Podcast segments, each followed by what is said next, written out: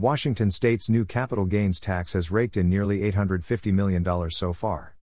As of Monday, the State Department of Revenue reports 3,160 capital gains tax payments have been received for a total of $848,495,284.09. By Brett Davis with the Center Square, Washington.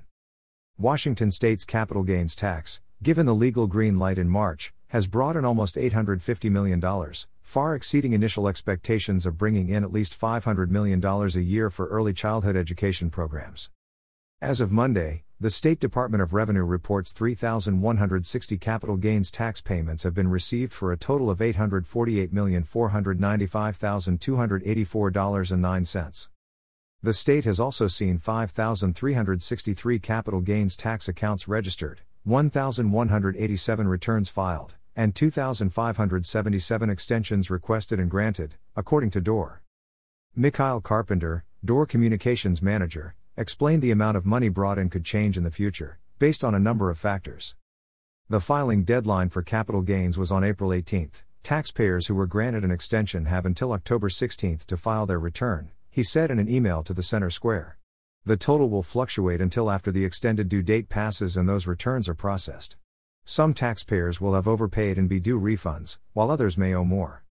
These numbers are point in time and are going to continue to fluctuate through the October extension deadline, he continued.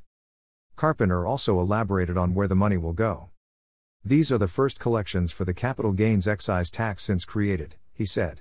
The first $500 million collected is deposited into the Education Legacy Trust account. Any remainder collected is deposited into the Common School Construction account.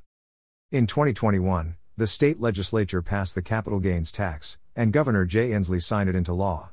It creates a 7% tax on profits of more than $250,000 from the sale of some assets, such as stocks and bonds. In March 2022, Douglas County Superior Court Judge Brian Huber ruled the tax was properly characterized as an income tax, rather than as an excise tax as argued by the state and struck it down. The state constitution's uniformity clause does not allow income to be taxed at different rates. State Attorney General Bob Ferguson directly appealed the decision to the Supreme Court, which in July agreed to hear the case. In November, the Supreme Court allowed the State Department of Revenue to begin collecting the tax while it considered the state's appeal. Oral arguments were heard before the state's highest court on January 26. On March 24, the court upheld the capital gains tax, ruling that it was a lawful excise tax, not an unconstitutional income tax. This report was first published by the Center Square, Washington.